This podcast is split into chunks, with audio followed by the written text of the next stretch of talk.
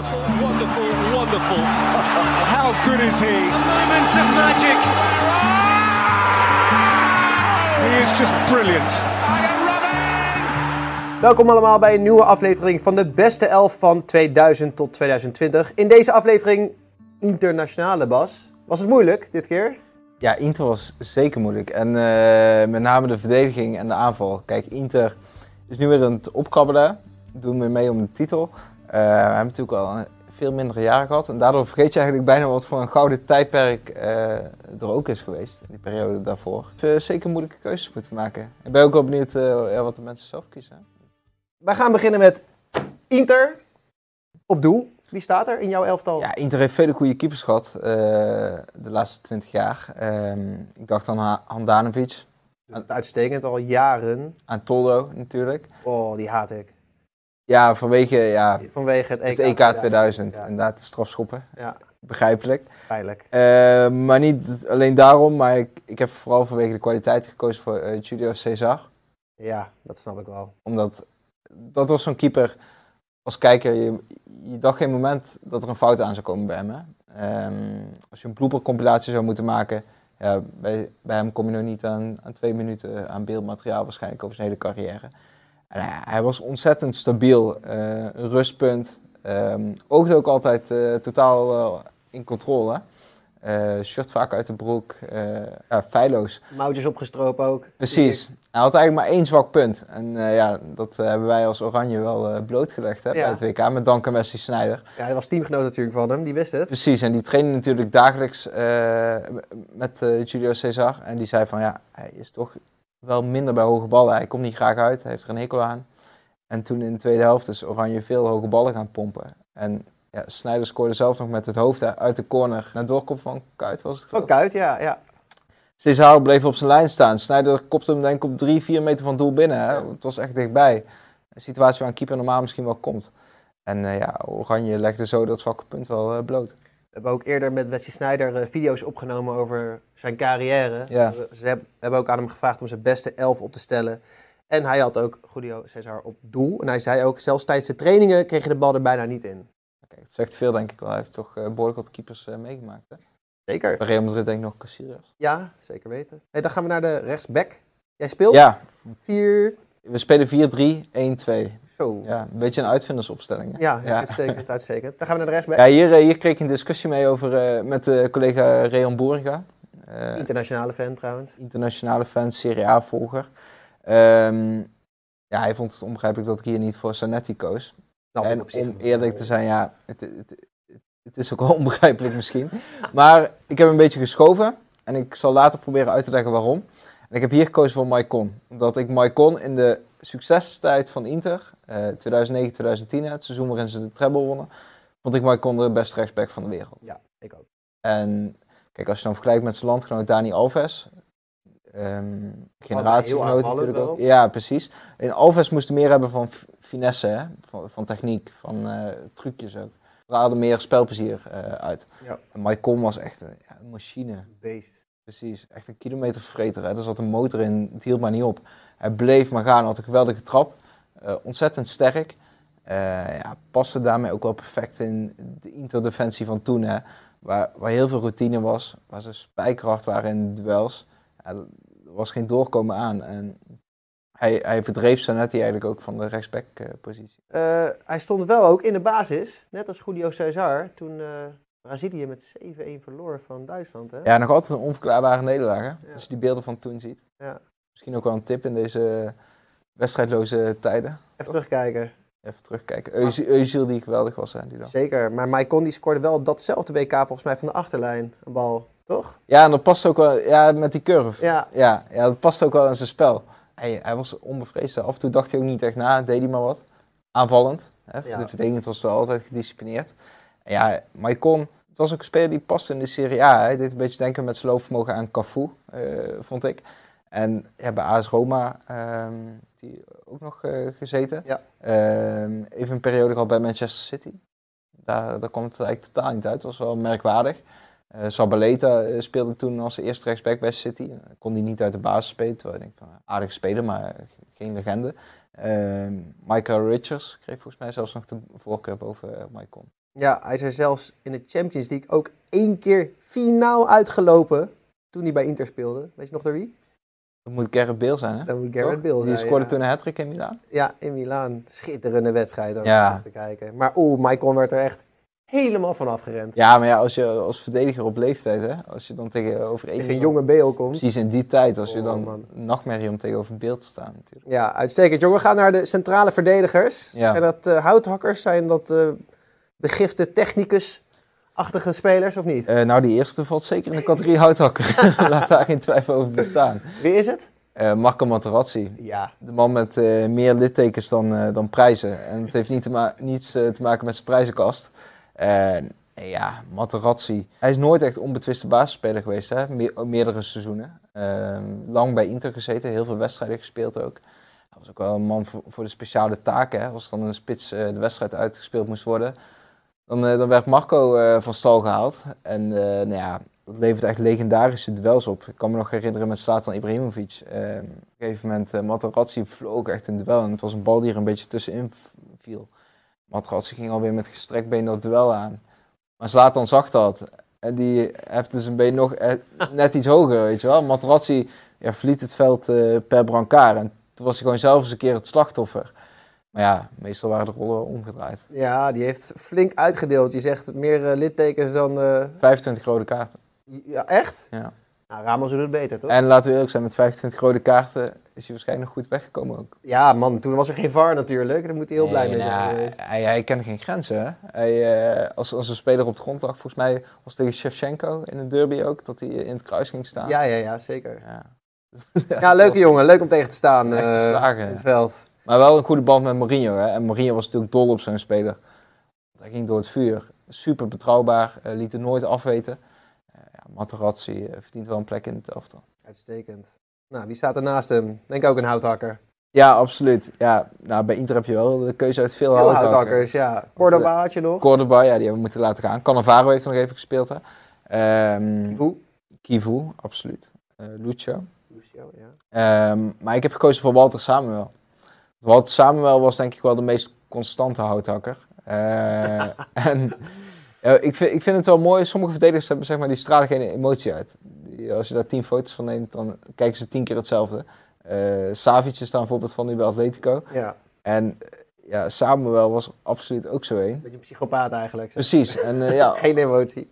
Als aanvaller is dat natuurlijk een nachtmerrie om tegenover te staan. Samuel was superbelangrijk ook in het jaar dat ze de treble wonnen. Vormde die samen met Lucio en Deo tegen Bayern toen.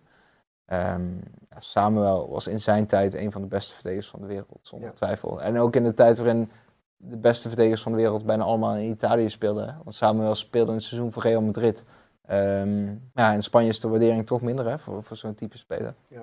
Ja, het was een beest. Een enorme klerenkast ook om tegen te staan. Lijkt me niet leuk. Hij was niet eens zo heel lang, hè, maar vooral sterk ook. De AS Roma natuurlijk ook gespeeld. Super constant, hè. Ja. Hij liet geen duel lopen. Nee, zeker niet. Dan gaan we naar de linksback. Dat is ineens een kansierlijke speler. Ja, klopt. Ik dacht, we moeten toch een beetje franje in deze verdediging krijgen. Maxwell is daar wel de ideale speler voor. Schitterende speler. De beste vriend van Zlatan misschien wel. Samen gespeeld natuurlijk bij Ajax, bij Inter, bij Barcelona, bij PSG. Ja. En Maxwell... Maxwell is ook een mooie persoonlijkheid, hè. Hij is eigenlijk het tegenovergestelde van Zlatan. Als je die twee bij elkaar zet, dan zou je niet zeggen dat die een supergoede klik zouden hebben. Zlatan is natuurlijk een beetje arrogant, hè? Beetje. Ja, precies. En Maxwell straalt eruit dat hij een hele aardige jongen is. En zo omschrijven voormalig ploeggenoten hem ook. En Zlatan zegt ook van in het begin dacht ik eigenlijk dat hij te aardig was om de absolute top te halen. Hè? Want je moet meedogenloos kunnen zijn. En Maxwell bewees wel degelijk dat te kunnen. Want je krijgt niet zo'n goede band met Zlatan als je het af en toe laat afweten op de training. Hè? Dus Maxwell kon die knop omzetten. Buiten het veld zachtaardig, echt een familieman. In het veld een echte krijger. Iedere training maximaal eruit halen. Hij speelde ook altijd. Altijd superveel prijzen gepakt, hè? Ja, hij was op een gegeven moment de meest gedecoreerde speler van de hele wereld. Later ingehaald door Dani Alves. Precies. Ook een back. Ja, dat zegt denk ik ook wel iets over hoe zeldzaam echt goede backs, betrouwbare backs zijn. Hè? Als je het rijtje clubs ook ziet van Maxwell. Tot het einde van zijn carrière was hij begeerd. En Maxwell Maxwell was ook super compleet. Defensief sterk, betrouwbaar. Anders red je het ook niet bij Inter. Weinig balverlies, heel weinig balverlies altijd. Precies. En goede linker. Overzicht, hè? Want eenmaal in 16 meter gebied veranderde hij een soort spelmaker ook gewoon. En ja, ik denk het enige nadeel is, hij is precies op het verkeerde moment vertrokken eigenlijk bij Inter. Hè? 2009 geloof ik, het seizoen voordat ze Europa veroverden. Ja. Ja. Ja, het is wel zuur. Ja, zeker. Hey, dan gaan we naar het middenveld. Ja. Hoe speel je? 4-3-1-2. Ja. Met punten achter? Ja, met punten achter inderdaad. Ja, om Wesley Sneijder op meer vrijheid te geven. Hè? Ah, natuurlijk. Dat ja, kan ik wel verraden. Die verklap je al, ja, logisch. Maar goed, de eerste op jouw middenveld, wie is dat? Zanetti, ja. Toch wel, Reon... ja, nee, Zanetti hoort in dit elftal. Mr. Inter. Mr. Inter inderdaad. En ja, ook echt een clubman, hè. Super geliefd bij de sporters. Eigenlijk omdat hij niet... Hij had geen verdette neiging. Hij was een doodnormale man. Als je foto's van hem ziet, zeg maar... Van zijn 18e op zijn 38e zag ik eigenlijk nog precies hetzelfde uit. Die Konami-kaartjes kon je vroeger... Ja, precies. Die kaartjes kon je sparen. Dan zag je elke plaatje was precies hetzelfde. Ja, en zijn kapsel was altijd in de plooien. Ja. Precies. En ja, echt een ideale prof. Hij leefde voor zijn vak. Bij Inter heb je natuurlijk... Nou, mafkees is misschien niet het juiste woord, maar ja, bad boys. Ja. Je hebt veel kleurrijke figuren gehad. En hij hield ze in het gereel. Hè? Hij gaf het goede voorbeeld.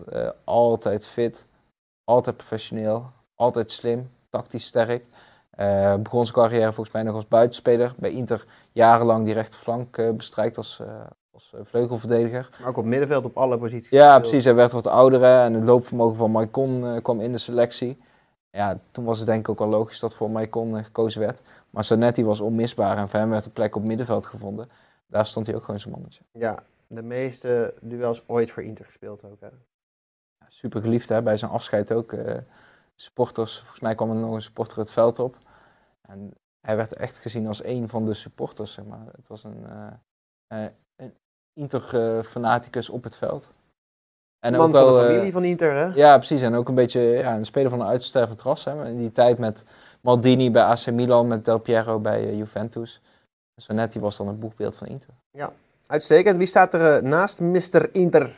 Ja, een speler die onderschat werd bij Real Madrid, vind ik. Esteban Cambiasso. Ik wou net zeggen, dat zijn er nogal veel bij. Ja, Real klopt. Madrid. Alleen dit type speler wordt wel vaak onderschat bij Real Madrid. We hebben het al in de Real Madrid aflevering gehad over Makelele.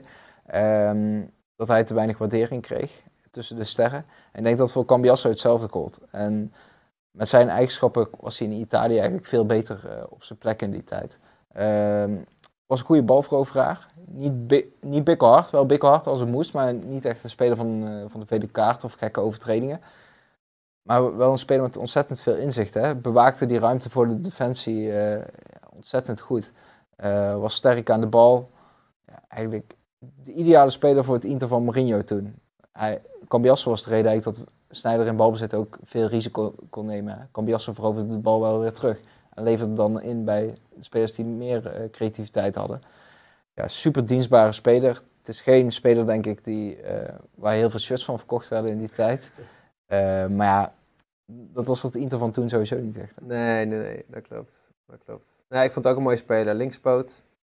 Best wel technisch ook. Ja, zeker. Maar ook wel kon bikkelhard zijn af en toe. Het Argentijnse temperament kwam wel vaak naar voren ook. Hè? Zeker. Oké, dan hebben we nog twee plekken op jouw middenveld over. Jouw beste Inter-middenveld. Ja, gaan we nu naar een alleskunner. Stankovic. Ja, en de Serie A, zeg maar tussen 2000 en 2010, misschien iets eerder nog, was echt een verzameling van sterren. Hè? Je had geweldige middenvelders met... begin van die periode nog met Netvet onder andere, Veron. Super complete spelers ook. En Stankovic was er ook zo een. Die kon eigenlijk alles. Die kon als Cambiasso geblesseerd of geschorst was, speelde hij gewoon als verdedigende middenvelder. Maar hij kon wel degelijk de aansluiting vinden richting de aanvallen en bijsluiten tot in 16 meter gebied. En de meest geweldige aan Stankovic vond ik toch zijn traptechniek. Oh, hij maakte mooie goals. Hè? Dat was onvoorstelbaar. De meest beroemde goal was in de Champions League, denk ik dat was, tegen Schalke. Op de middenlijn. 2011, als ik het goed zeg. Manuel Neuer was toen nog keeper bij Schalke. Hè? En met de typische Neuer-actie. Het is wel grappig als je het ook terugziet, want Neuer was toen veel jonger natuurlijk nog. Kom heel ver uit. Ja, je herkent die stijl al, hè? Hij kwam heel ver uit, heel gedurfd. Zweefkoppel, kopte hij de bal zo weg. Ja, hij, in principe ver genoeg, hè? Want er was niks aan de hand. Dat is heel ver weg, ja. In de middencirkel stond Stankovic te wachten en die aarzelde niet en die nam hem zo op zijn slof. En ja, het was niet dat die bal binnen het waggelde, hè? Het was een streep. Zonder stuit volgens mij zelfs. Hij had zo'n kracht in die benen zitten. Ja. En, een van de mooiste Champions League goals ooit, denk ik. Ja, zeker. En het is ook absoluut een aanrader. Zoek even de mooiste goals van Stankovic op. Hè. Prachtige afstandsschoten. En ja, ook voor tegenstanders. Hè. Je dwong daar tegenstanders ook mee achteruit. Want ja, normaal zeg maar, is de gevarenzone een beetje op 25 meter van het doel. Ja, je kent het wel van laat niet schieten. Ja. En bij Stankovic werd dat gewoon geroepen als hij op 30, 35 meter van het doel al aan de bal kwam. Want er zat zo'n kracht achter die ballen. En ja, met de curve, strepen, hij had alles in huis. En ja, regelmatig eindigde ze in de bovenhoek. Dat zeker, maar er is één man die een nog betere traptechniek had. Ja. Dejan Stankovic, vind ik tenminste. Ja, dat is een mooi bruggetje. Links en rechts, oh dankjewel. Ja, Wesley Sneijder, hè? Ja. Wesley Sneijder was fenomenaal. Ik denk in het seizoen 2009-2010... heeft hij zijn beste jaar beleefd. Had hij de gouden bal moeten winnen, toch? Ja, denk ik ook. Hij was de beste van de wereld. Messi won hem. Ja. Ja. En ja, Sneijder was ja, van begin tot eind zo bepalend in dat seizoen. Ze wonnen 3 prijzen. De beker, de titel en de Champions League. En Mourinho had een hele bijzondere ploeg eigenlijk geformeerd. Met heel veel ervaring. Voor veel spelers was het ook de laatste kans om de Champions League te winnen. Dat proefde je ook bij die ploeg. Dat straalde er ook vanaf in de mentaliteit. En je had heel veel krijgers, vechters. Sneijder was het creatieve brein binnen die ploeg. En kloppend hard was hij. Precies, en hij kon als geen ander Eto'o en Milito vinden, hè, in die jaren. Die twee waren dodelijk, ja. Met name Milito. En ja, Sneijder, in die Champions League finale, ook met zijn steekpasses. Dat was zo scherp. En ja, de match met Mourinho was ook perfect in die jaren. Volgens mij heeft Sneijder ook Mourinho nog genoemd als zijn favoriete trainer. Zeker, hebben we ook een item over gemaakt met hem inderdaad. Ja, precies. En hij vertelt dan ook, als hij het over Mourinho heeft, van wat het bijzondere aan Mourinho eigenlijk was, niet eens zijn leerstof, hè, want qua training en qua tactiek heeft Sneijder natuurlijk wel meer grote coaches meegemaakt. Maar vooral de manier waarop Mourinho alle gezichten dezelfde kant op kreeg, dat er werd gevochten voor een heilig doel, dat iedereen zich ook schikte naar het hogere belang. Ja, Sneijder maakte het verschil, maar hij gedroeg zich ook als een van de krijgers, want hij maakte ook heel veel vuile meters, hè? Ja, en met links en rechts fantastische steekbal. Ik zag vandaag nog op de Champions League Instagram een assist die hij gaf op Eto'o tegen Chelsea. En dat was echt een assist binnen 2 seconden. Gewoon bal krijgen met rechts, ja. Opendraaien, links, pap. Ja, hij zag openingen die niemand zag, hè, in die tijd. En ja, zeker in die jaren ook, want je had natuurlijk heel veel creatieve middenvelders, hè, met Iniesta, Fabregas. Hij was wel de beste op dat moment. Ja, ik vind het echt nog steeds eeuwig zonde dat hij niet de gouden bal heeft gewonnen toen. En een beetje triest, ook de WK-finale gehaald toen. Kom op. Ja, klopt. En ja, bij Inter, het was achteraf ook een geweldige stap, hè, want hij kwam van Real Madrid af, ja. Toen. In die zomer was ik op vakantie in Spanje, kocht ik nog een Sneijdershirt met van Real Madrid. Salau was je? Of, waar was je? Salau? Mallorca. Mallorca. Ja. Netjes. Een week later was hij vertrokken, dus toen was het shirt al niks meer waard. Meteen in lijst, joh. Ja, precies. Nee, maar achteraf heeft hij denk ik totaal geen spijt gehad van die keuze. Nee. Want bij Real Madrid was hij één van de sterren en bij Inter was hij de ster. Ja.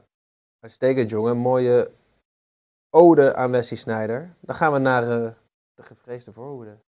Ja. Dat was lastig kiezen, denk ik. Dat was ontzettend lastig kiezen, want ja, ter voorbereiding op het item heb ik de interselecties bekeken, hè, tussen 2000 en 2010 tot aan nu. En mooie goals bekeken ook. Toen. Ja, precies. En eigenlijk in de tweede helft van de laatste 20 jaar heb je denk ik Mauro Icardi als de killer. Maar de eerste helft is er nog veel meer keuze. Je hebt Vieri, Crespo, Kroes, Adriano. Ibrahimovic. Geweldige spelers. Recoba moeten we denk ik ook in de categorie aanvallers noemen. De jonge Balotelli. Toen kon hij nog wel heel goed voetballen. Absoluut. En, maar ik heb gekozen voor 2 andere. En ik denk ook wel logische keuzes gezien de impact die ze hebben gehad bij Inter. Ja. De eerste is Ronaldo. Nazário. Heeft hij bij één club een betere periode gehad dan bij Inter? Bij Barcelona was hij dat ene jaar ook wel echt fantastisch. Ja. Maar er waren problemen met zijn contract op een gegeven moment, hè? Ja, ze hebben uiteindelijk verkocht inderdaad aan Inter. Maar bij Inter was hij niet normaal. Zo snel, zo sterk, links, rechts, schaar, alles kon hij. Ja, want we hadden het net over dat Sneijder de gouden bal had moeten winnen. Nou, Ronaldo is de laatste Interspeler geweest die de gouden bal heeft gewonnen. 2002, zijn laatste jaar ook bij Inter, als ik het goed zeg. Ja. En hij was zo compleet in de jaren. Je leest ook verhalen van oud-ploeggenoten dat de training gewoon, zonder dat de trainer daar invloed op had, min of meer stil kwam te liggen ooit. Omdat spelers vol verbazing stonden te kijken over wat Ronaldo dan weer flikte. Iedere dag een nieuw trucje. De mogelijkheden waren onbegrensd voor hem. En ja, hij had alles wat je van een spits wil. Snelheid, techniek, kiddersinstincten. Ja. Het enige smetje is natuurlijk die verschrikkelijke knieblessures die hij kreeg bij Inter. Die hebben hem, daarnaast... Na 2 jaar bijna niet gespeeld. Nee, hij is eigenlijk nooit meer zo fit geworden als daarvoor, hè? Ja. Ontzettend zonde. En zo heb je ook wel bij veel spelers dat je denkt van, ja, als die fit waren gebleven. Ja, als je aan Italië denkt, denk je natuurlijk ook aan Marco van Basten. Ronaldo was er absoluut ook een uit die categorie. Ja, hij was echt zo ongelooflijk goed. Toen hij naar Real ging, was hij ook nog steeds fantastisch wereldniveau, maar... Zo goed als hij bij Inter was, heb ik hem inderdaad nooit meer gezien. Helaas. Nee, absolute legende. Dus ja, hij moest sowieso in deze voorhoede staan. En ik heb gekozen voor iemand die, denk ik niet vaak in een rijtje met Ronaldo wordt genoemd als tweede spits. Nee, ook niet heel lang op topniveau geacteerd. Nee, precies. Maar dat was misschien juist wel het knappe, hè? Want qua puur talent waren die spitsen die we net noemden, Ibrahimovic, Adriano, beter. Veel beter. Maar... Deze speler kon wel echt pieken op de juiste momenten. En het is Diego Milito. Principe. Ja, mooie uitstraling had hij ook. Hè? Die ogen diep in het gezicht, een beetje ingevallen wangen. Echte killer. Zo zag je er ook uit. Hoe hij zijn goals ook vierde. Precies, dat was ook echt een spits die leefde voor de goals. Hè? Zoals Inzaghi. Ja. En bij Inter 2009, 2010, dat seizoen. Daar stond geen maat op, hè.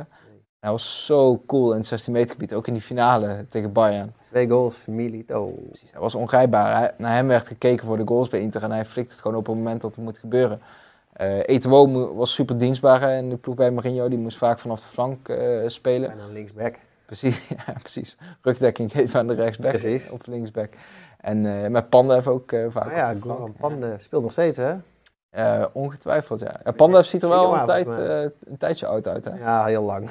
Altijd al kaal. Hij zit al 20 jaar in de herfst van zijn carrière. Ja, precies. Maar dat kan ook in Italië. Ja, nee, absoluut. Maar Milito had toen echt de piekfase. Echt de killer. Echt zoals je die toen nog had in de Serie A. Ik heb echt van hem genoten in die jaren. Zeker. Nou, dan hebben we jouw elftal. Tot slot nog de trainer. Maar we hebben wat eerbare vernoemingen. Die we ook even kort willen bespreken natuurlijk. Ja. Beginnen met, de man die ik haat. Toldo. Ja. Fantastische keeper wel. Ja, die strafschoppenserie waarin we ook in de pro-special aandacht... daar hebben we ook aandacht voor. Ja, het blijkt toch dat we best wel goed zijn in penalties nemen? Ja, ik zal niet veel verhalen, maar het valt relatief mee. Oké, leuk. Staat er allemaal in natuurlijk. Maar goed, dit was wel echt Toldo was wel echt een zwarte bladzijde in de oranje geschiedenis. Hè? Het misplaatste knipoogje van Frank de Boer. Gadver. Ja. Zo kut. Ja, en Toldo was wel een stijlvolle keeper ook, hè? Ja. Een beetje oud-Italiaans ook qua uitstraling. Altijd een beetje grijs. Precies, ja. De laatste 10 jaar van zijn carrière was hij grijs. Ja, een geweldige keeper. Ook zo'n speler die nooit leek te stoppen, hè? Nee. Paljuka had je vroeger ook. Heeft ook bij Inter gekiept natuurlijk. Ja, het was denk ik iets voor mijn tijd. Oh, nou, goede keeper. Korte mouwtjes. Ik neem het direct van je aan. Heel goed. Nou ja, Toldo, Handanovic. Inter heeft natuurlijk veel goede keepers gehad de laatste 20 jaar. Zeker. Lucio. Ja.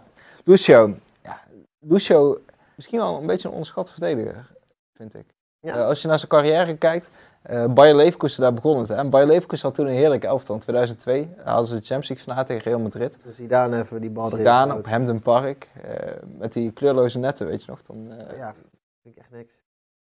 Nee, klopt. Maar goed, laten we het over Lucio hebben. Ja, sorry. Bayer Leverkusen had wel een geweldig team toen. Met Diego Placente was de linksback. Balak. Roberto. Berbatov. Oh ja, jezus. Zo, die was goed, man. Ja, zo'n team wat vaak bij voetbalquizzen ook voorbij komt, denk ik nog. Toch? Bernd Sneijder, goede trap. Zeker. Ramelow was een beetje kleurloos. Ja. Maar goed, niet echt heel erg bijgebleven. Lucio, een rijke carrière gehad. Hè. Later nog bij Bayern gespeeld, bij Inter. Bij Inter zijn grootste succes gevierd. Het winnen van de Champions League. Hij won het duo met Walter Samuel. Ja, zeker een goede verdediger. Hard sterk, ook. Sterke, lang. Kopsterk, ook met goals maken vaak. Ja. Goede trap ook. Dan hebben we El Chino, Álvaro Recoba. Ja. Op een gegeven moment de best verdiende speler van de hele wereld. Verdiende meer dan Rivaldo toen bij Barcelona. Mooie speler ook, hè? Ja, sierlijke speler. Maar die had veel meer uit zijn carrière kunnen halen. Ja, en hij is denk ik ook een beetje ondergesneeuwd in dat... Nou, niet voor de interfans, hè, want hij was echt een publiekslieveling. Maar in onze geheugens is hij ondergesneeuwd, denk ik, ook door de rijkdom in dat tijdperk. Hè. Als je kijkt naar Vieri, Ronaldo. Ja, hij was wel het slachtoffer van de luxe in de selectie. Maar Recoba was een schitterende speler. En Inter heeft er zoveel mooie spelers gehad in die tijden. Solari, een mooie speler, lust voor het oog qua techniek.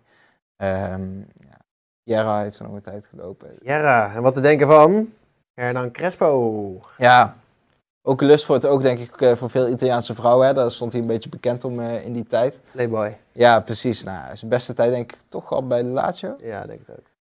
Later Chelsea, AC Milan. AC Milan natuurlijk nog belangrijk geweest hè, met goals. Zeker. Inter kwam het er niet helemaal uit. Volgens mij nog wel een keer gescoord tegen Ajax in de Champions League. Ja, kopbal volgens mij zelfs. Ja, ik weet nog wel, als Italiaanse ploegen in die tijd tegen de Nederlandse ploeg kwamen, dan ging de aandacht vooral uit naar die aanvallers. Hè? Maar die aanvallers zag je dan 90 minuten lang niet. Ook als je in het stadion ging kijken. Ja, tot dat moment van de goal. Hè? Ja, en Zaaki heeft het ook een keer gedaan tegen Ajax. En Thomasson ook zelf. Thomas, ja, hou maar over op.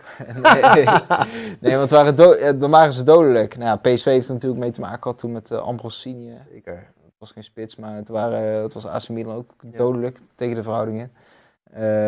Dus ja, het waren wel spitsen die denk ik voorkwamen ook in de nachtmerries van veel Nederlandse sporters. Deze ook misschien? Zlatan Ibrahimovic? Ja, Zlatan. Zlatan heeft kijk, zijn kwaliteiten staan buiten kijf. Vindt hij zelf ook. Maar ik denk dat als we over 20 jaar over Zlatan hebben... en ik vraag aan jou van... Ja, Zlatan, waar denk je dan aan? In welk shirt zou je hem zien? Ik denk Milan en PSG. Ja, dat is het een beetje. Hè. Bij hem, het is niet echt dat er op bepaalde periodes echt ver bovenuit steken. Hij was eigenlijk overal goed. Ja, zeker. Oude wijn, hè? Ja, precies. En het was niet zo...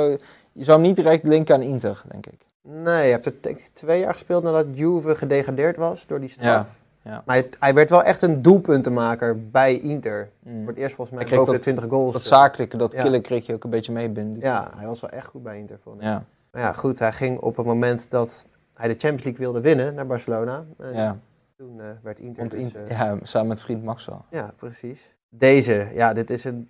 Pro Evolution Soccer legende. Ja. Schotpower 99 nam ik altijd in mijn team. Alles van buiten de 16, bam, voor zijn linkerbeen de kruising in. Als je hard wilde schieten, moest je hem hebben. Hè? Ja. En hij straalde het ook uit. Hè? Echt een beest, een stier, een kanon. Adriano. Ja, en de potentie is nooit helemaal uitgekomen. Hè? En zo zonde eigenlijk, want hij leek echt the next big thing hè, toen hij bij Inter kwam. En ja, het heeft ook wel met randzaken te maken dat er nooit is uitgekomen bij hem. Hij verloor op een gegeven moment zijn vader. Zanetti vertelde daarover. Adriano was op de club toen hij een telefoontje kreeg en Zanetti stond om de hoek. En ja, de schreeuw van Adriano toen, de kreet, ging door merg en been. En Adriano is eigenlijk nooit meer de oude geworden. Het spelplezier was eraf. Zijn vader was zijn grootste fan. Hij speelde voor hem. Deelde alle successen met hem. En Adriano, het is er nooit helemaal uitgekomen. Nee, maar ik heb wel fantastisch van hem genoten in de periode dat hij wel uitstekend. Ook met de bling-bling, hè? Ja, dat was een goede blingkoning. Ja. Lijkt ook een beetje op, hoe heet die rapper ook alweer? Mr. Worldwide. Pitbull. Pitbull, ja uitstekend. Ja. Dan gaan we naar de trainer. Mourinho. Ja, toch wel hè? Het kan er maar één zijn. Ja. Wat was Mourinho nog verschrikkelijk goed hè, in de tijd bij Inter. Dat was fantastisch. Ja. Barcelona had hij uitgeschakeld, dat was mooi hè? Weet je dat nog? En zeker. Dat vond ik het hoogtepunt om eerlijk te zijn. Want iedereen... Tenminste, in mijn omgeving was toen voor Barcelona. Ja, het mooiste voetbal, mooie voetballende ploeg. Messi, Iniesta, Xavi. Maar je hebt er ook altijd wel een beetje eigenwijze liefhebbers. Misschien hoorde ik er ook bij. En dan was het ook mooi, zeg maar. Je kon genieten van de organisatie bij Inter. Hè? Inter was een beetje het kwaad wat de goedzakken moest stoppen. En Mourinho was daar natuurlijk al het perfecte symbool voor. Hè? Flamboyant, vol vertrouwen, blufferig.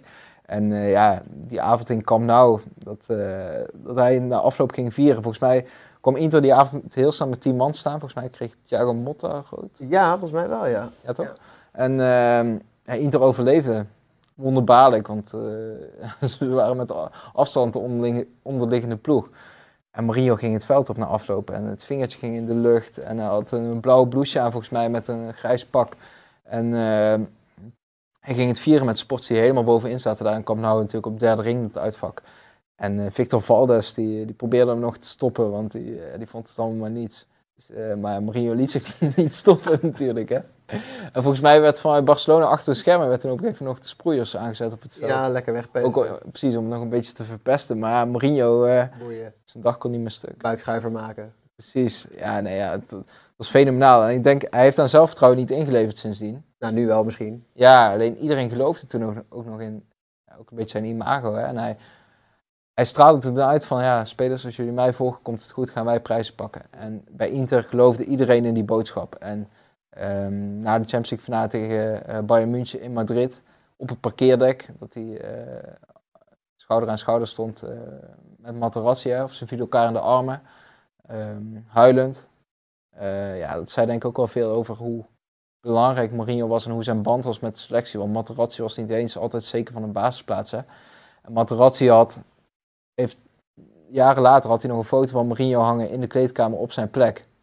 En Benitez zag dat toen die trainer van Inter werd. Ja, die vond er maar niets, die voelde zich een beetje gepasseerd, bedreigd. En die gaf de opdracht aan Materazzi om die foto te verwijderen.